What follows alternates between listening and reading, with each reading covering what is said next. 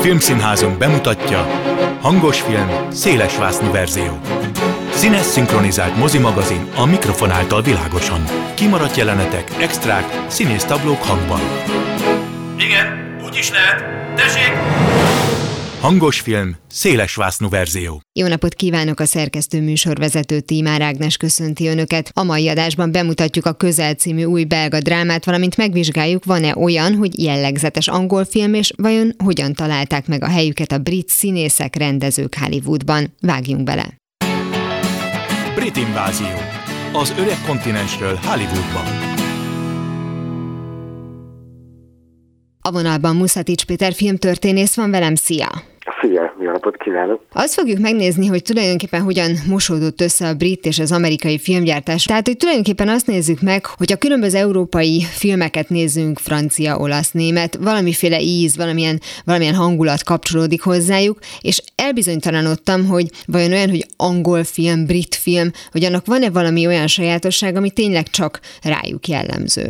Hát szerintem nagyon is, de erről több órán keresztül lehet beszélni, hogy egész filmtörténetet érinti a kezdetektől. Ugye minden országban elindult a filmgyártás, Angliában is már a tizenkilencedik század végén, és ugye sokáig Hollywood nem volt egyeduralkodó, igazából ugye a huszadik század első felében, főleg az első világháború után lett az, és ugye a néma film idejében már lére, látni lehetett azt, hogy ez a fantasztikus szervezettségű hollywoodi filmipar lényegében nem csak Amerikában, hanem az egész világon kevés terepet szán a nemzeti filmgyártásoknak. Ugye igazán izgalmas a kérdés, az a hangos film kezdeteitől lett, tehát a ezerkilencszázhúszas évek végétől, a harmincas évek elejétől, mert hiszen ugye a brit film épp úgy angolul beszél, mint az amerikai film. Ugyanakkor ez az említett hegemónia, tehát a filmgyártás és forgalmazás omnipotens, óriási erejű uralma a háttérbe szorította a brit filmeket Nagy-Britanniában is.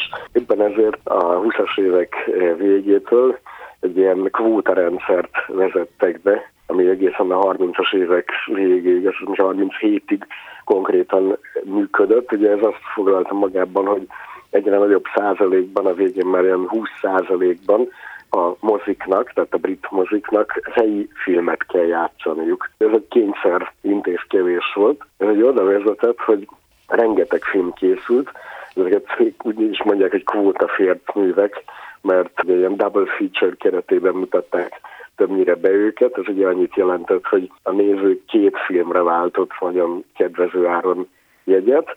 Az első az ugye többnyire amerikai volt, a második az meg ugye többnyire brit, és ugye nagyon sokszor egyszerűen kimentek, a második filmnél nem érdekelte őket. Ugyanakkor nagyon fontos, hogy, hogy felbukkant néhány nagyon tehetséges rendező, akik aztán később a világ filmgyártásában és az amerikai filmgyártásban is jelentős szerepet játszottak. Mindenek előtt ugye Alfred Hitchcock, aki ugye már a néma filmkorszakban jelentős rendező volt, de ugye a húszas évek végén, a harmincas évek elején sok brit produkciót készített, és ezek ugye nagy figyelmet keltettek. Mindenképpen meg kell említenünk Korda Sándort, Alexander Kordát, aki egy magyar származású producer volt, és ő készített először olyan filmet, ezerkilencszázharminckettőben alapította a London Filmet, és harminchárom készült a nyolcadik Henrik magánélete, ugye angol királyi története Charles Laughton főszereplésével, ami nem csak Britanniában, hanem más országokban és Amerikában is óriási sikert aratott, tehát valahogy meg tudta érinteni az amerikai közönséget. Ez egy óriási dolog volt, jellemző, hogy egy brit történelmi témáról van szó, és hogy Oscar-díjat is nyert a Charles Laughton, mint férfi főszereplő. Szerinted ezen a helyzeten a második világháború mennyit változtatott? Mert az amerikaiak és a britek egymáshoz való viszonyán, vagy akár mondjuk ezen a korábban meghozott kvótarendszeren, hiszen nagyon sok színész, többek között mondjuk Angela Lansbury is, akinek a halála kapcsán is beszélgetünk most, azok közé tartozik, aki viszonylag hamar az ötvenes, hatvanas években már bőven mondjuk Walt Disney produkciókban volt látható, ugye ő hiába Nagy-Britanniában született, nem olyan régen Kaliforniában hunyt el. Ha már a Disney filmeket említed, egy kicsit előre ugrok, ugye negyvenöt után részben szintén financiális okok miatt mindig visszatérünk a, a történelmi, tehát akár a valós, akár egy valami idealizált múltban játszódó történetekre. Tehát a Disney nagy sikereket aratott Rob Roy történetével, a Kincses szigettel, a Robin Hood történetekkel és másokkal. Ebben ugye valóban brit színészek játszották a főszerepet, és Amerikában is rendkívül sikeresek voltak, de ami még visszatérve ugye a harmincas évek végére és a negyvenes évekre, vagy a háború időszakára, ugye felbukkant néhány nagyon tehetséges színész és rendező. Például David Lean, aki később ugye olyan filmekkel lett ismert, mint a Híd a Kvájfolyón, a doktor Zsivágó, vagy az Arábiai Laurence, Carol Reed, aki a harmadik emberről talán a legismertebb, akkor ugye Michael Powell, aki ugye ilyen fércművekkel kezdte a pályafutását, és összeállt Emeric Pressburgerrel, azaz Pressburger Imrével, és az Archers stúdió keretein belül óriási közönség sikert arató brit filmeket is vetítettek. Ugye érdekes, hogy ezeket a brit filmeket, például a Vörös Cipellőket, vagy David Lean, vagy Carol Reed korai filmjeit, mint a Késői Találkozás, vagy a Pisztolivér, és mások, ezeket ugye kis New York-i és más nagyvárosok művészmoziai vetítették, de olyan sikerrel, hogy hónapokig, sőt évekig műsoron voltak, és összességében óriási bevételt értek el. Tehát ez nagyon érdekes, hogy tulajdonképpen ilyen búvó patakokon keresztül ez a britség, ami nagyon nehezen megfogalmazható, de ez, ez a britség, ez így, így beszivárgott a az amerikai filmgyártásban. És akkor még nem említettük Laurence Olivier-t, aki ugye ezerkilencszáznegyvenötben a, a ötödik Henriket rendezte, és a főszerepét játszott a Shakespeare alapján, illetve három évvel később a Hamletet. Ugyanígy forgalmazták ezeket a filmeket, ahogy említettem, tehát kis New York-i mozikban, és akkor innen indult az óriási sikerszéria, ami ugye azt jelenti, hogy bekerült a nagy mozikba is, sőt például a Hamlet megnyerte a legjobb film Oscar-díját is. Akkor nem beszéltünk meg Vivian Lee-ről, aki ugye az Elfújta a szél, ugye minden idők egyik legsikeresebb filmjének a főszereplője volt, mellesleg Olivier felesége, ugye ő is brit volt, és hosszan-hosszan sorolhatnánk ezt a dolgot. Itt Korda szerepe is nagyon lényeges ebben az időszakban, és ugye ő az első, akit a negyvenes évek elején, negyvenkettőben lovaggá avatnak, tehát Sir Alexander Korda lesz, ebben szerepe van egy, hát úgy is mondjam, ilyen titkosszolgálati tevékenységének is.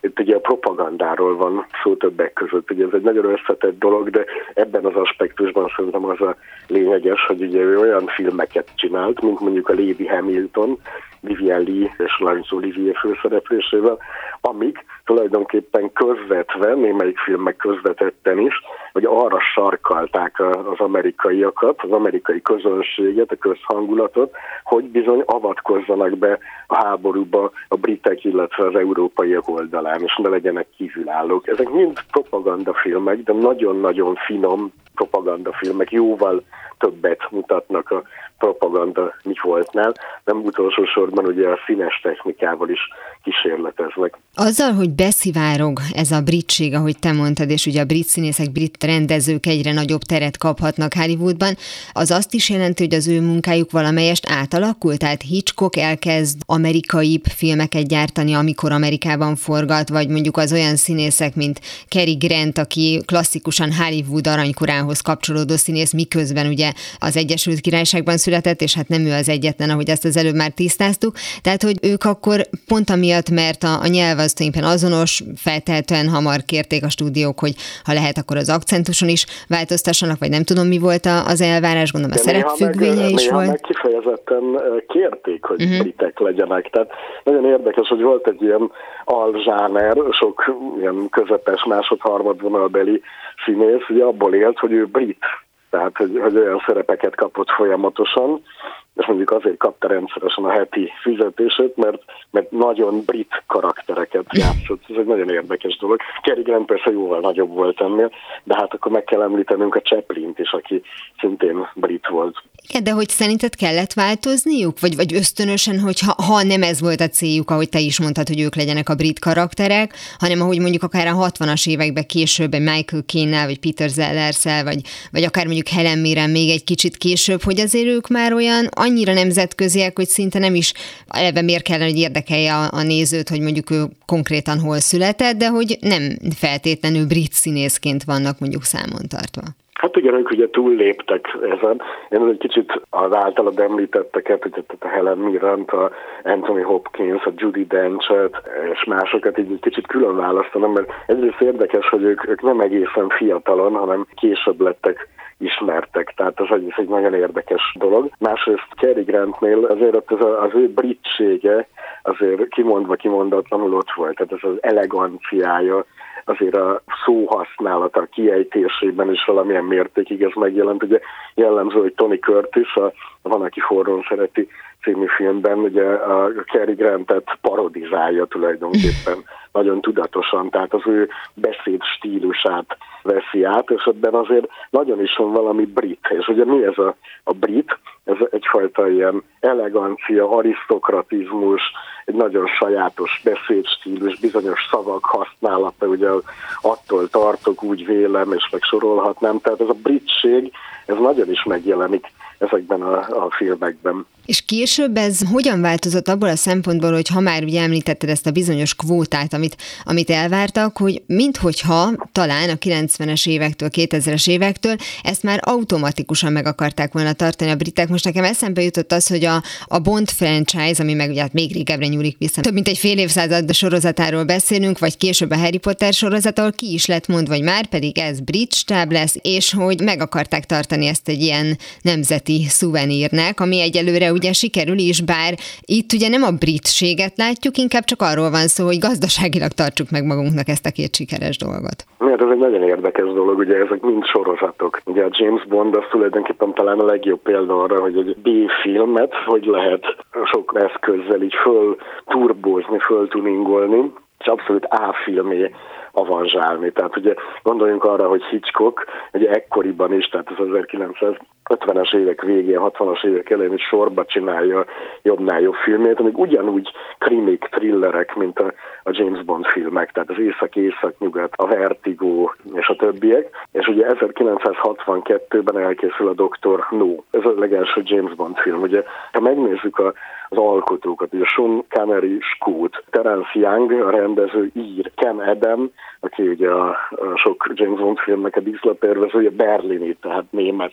Minden esetre a lényeg az, hogy itt, itt tulajdonképpen már bizonyos mértékig önállósodik ez a britség, ez a brit karakter, ami mondjuk Cary Grantnél bizonyos mértékig megjelent korábban. És ez nagyon is eladhatónak bizonyul az amerikai közönség számára és az egész világ közönsége számára. Nyilván ehhez az is kell, hogy ugye a britek amerikaiak oldalán megnyerték a második világháborút. Tehát ezek ugye nagyon érdekes mindig, hogy, hogy a filmek mögött, vagy arról, hogy mit gondolunk egy filmről, vagy egy alkotóról, hogy mindig ott van valami nagyobb általános tudás. Tehát nyilván ugye a britek úgy jelennek meg milliók képzeletében, mint egy nemes arisztokratikus nép, aki ugye szembeszáll Hitlerrel és nyert. És valamiképpen ugye ez a James Bond karakter is ennek a kicsit kilúgozott, egyértelműen gicsbe hajló, de ilyen, ilyen óriásira növelt szuper figurája.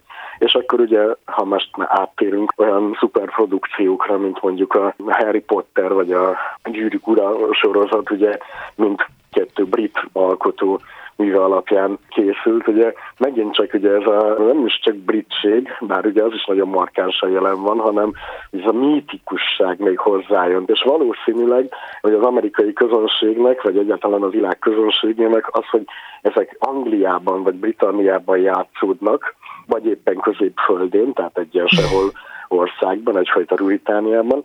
Ez ugye lehetővé teszi, hogy mint egy másik idegen, vagy az amerikaitól különböző országnak a a viszonyai szerint éljék át ezt a történetet. És milyen érdekes, hogy akár mondjuk például a Harry Potter sorozat, vagy annak a, a folytatása, a legendás állatok, amiben nagyon-nagyon amerikai receptre készült, használja azokat a színészeket, akik a nyolcvanas, kilencvenes években tűntek föl, és talán minthogyha valami vérfrissítést jelentettek volna a brit filmjátszásban, de lehet, hogy ezt, ezt csak én látom bele, ugye Kenneth Branagh vezetésével, a, ez a branch Emma Thompsonnal, Hugh Laurieval, Imelda Stauntonnal, és hogy ők azok, akik nagyon hangsúlyosan, mondjuk angol, vagy hát Kenneth Branagh esetében ír színészekről van szó, de közben meg abszolút megvetették a lábukat Hollywoodban. Abszolút esett, és ugye egy a színész király, vagy színész királynői szerepről van szó, ugyanúgy, mint mondjuk Olivier és Vivian Lee esetében. Tehát ugye a, a nagy közönség számára Emma Thompson az egyik legnagyobb színésznő. Kenneth Branagh a színész király. Anthony Hopkins a színész király, és így tovább. Még visszautalnék így az ötvenes évek végére és a hatvanas évek elejére, amikor ugye Britanniában is jelentős volt a, tulajdonképpen így egyszerűen szólva az új hullám, tehát a free cinemának nevezett irányzat, ami ugye a realizmushoz közelített, tehát ugye a korabeli hétköznapi brit viszonyokat mutatta be. Tony Richardson, Lindsay Anderson, Carol Reed, John Schlesinger és mások ezeket a filmeket készítették, ugye Richard Burton, Julie Christie, Anthony Harvey és mások ugye feltűntek ezekben a filmekben, és szintén világhírűek lettek. És nem szabad megfeledkeznünk egy nagyon érdekes alkotóról, aki ugye sokaknak, például a Steven Spielbergnek a abszolút példaképe, ez a David Lean, mm-hmm. aki ugye tipikus kis költségvetésű brit filmek után, ugye említettük már például a Késői hazatérést, nagy szabású produkciókat készített, ugye például az Arábiai Laurence, ami egy brit hős, vagy a doktor Zsivágót, aki egy orosz hős, vagy a Híd a folyont, aki ugye szintén brit hős, Peter O'Toole, vagy Alec Guinness jelenítik meg ezeket a szerepeket, illetve Zsivágó esetében egy Omar Sharif. Ezek ugye szintén óriási nemzetközi sikert arattak, ezek valóban szintén ilyen nemzetközi produkciók voltak, már egy kicsit hasonlóan a a James Bond filmekhez. Az a generáció, akiről az előbb beszéltünk, és azokhoz csatolható tulajdonképpen Hugh Grant, Colin Firth, Brendan Gleeson, de mondjuk azok a fiatalabbak, mondjuk Rosamund Pike, Keira Knightley, hogy újra és újra látjuk, hogy miközben ténylegesen hollywoodi karrier tudnak a magukénak, mint hogyha illendőségből bevállalnának még most is néhány, egy-két évente egy-egy olyan bé bé cé kettes tévéfilmet, egy-egy Agatha Christie adaptációt, hogy azért mégiscsak illik egy egy hazait is legyártani.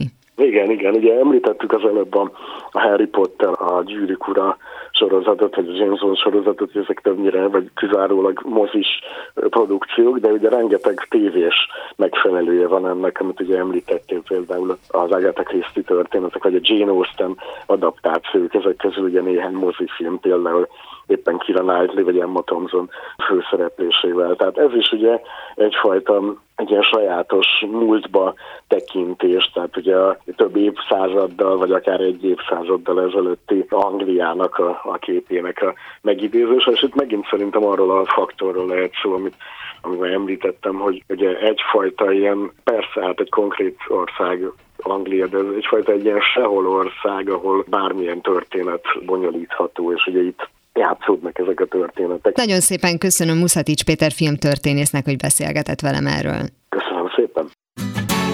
Audio kommentár. A kameraforgás irányának követése. A két tizenhárom éves fiú, Leo és Remi a gondtalan gyerekkorukat élik, mindketten szerető családban nevelkednek Belgium egyik gyönyörű vidékén. A nyár hosszú hónapjaiban minden percet együtt töltenek, bicikliznek, frissen szedett gyümölcsöt esznek és segítenek szüleiknek a gazdaságban is.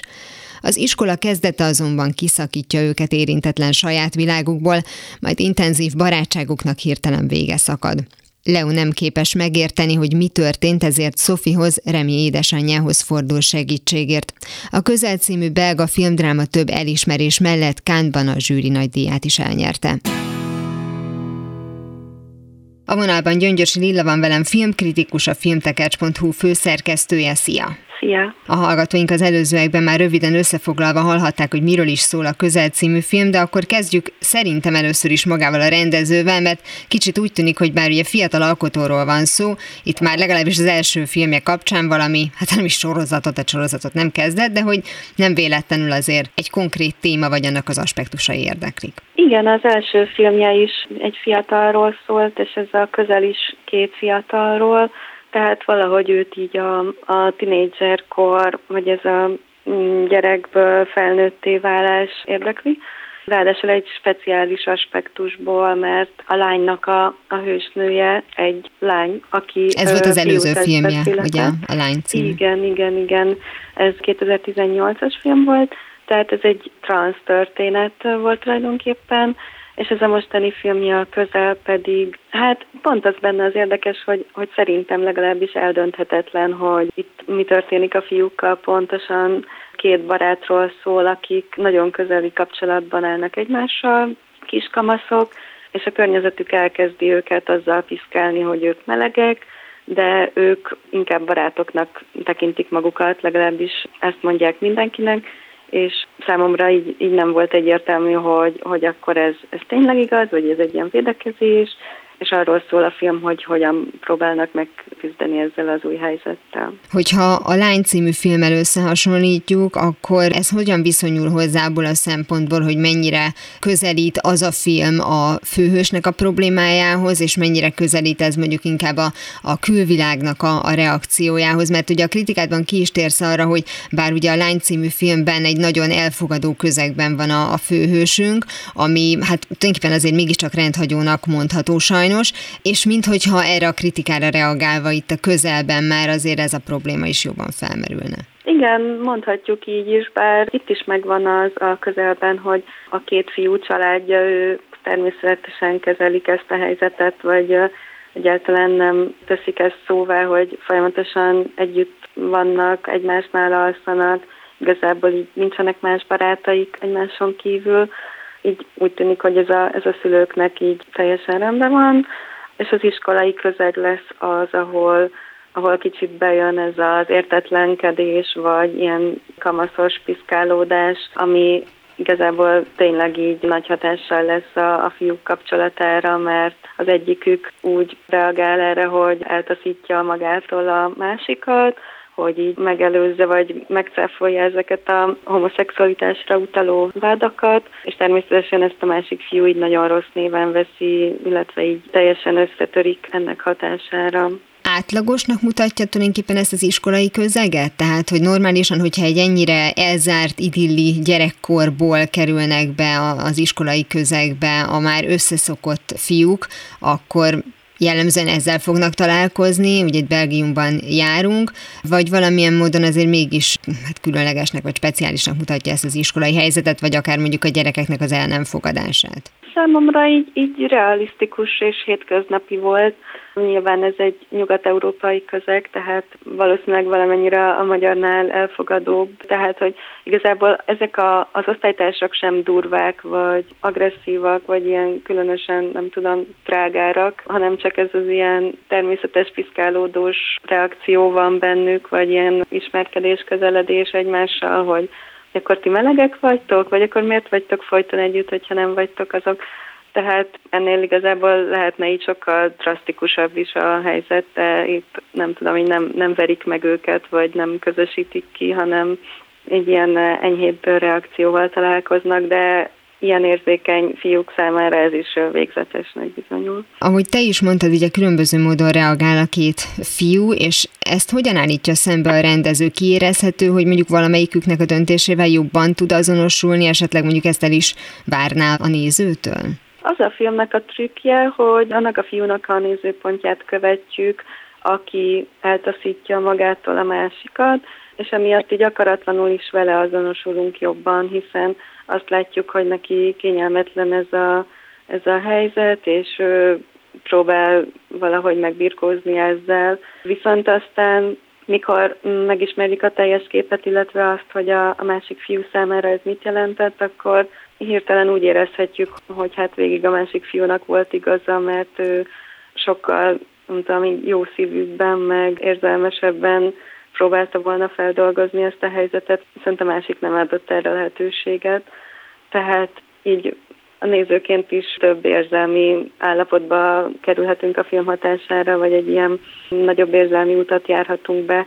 Kicsit egyébként túlzó is talán az a Az a sok érzelem, amit a rendező belezsúfol ebbe a filmbe. Igen, erre kitértél az írásodban is, hogy szinte kizsarolja a könnyeket. És ugye hát ez egy érzékeny téma, amihez ugye sajnos sokan még mindig nem kívánnak hozzászólni, vagy nem, nem érzik, hogy hozzá kellene szólni, vagy bármilyen módon állást akarnának foglalni.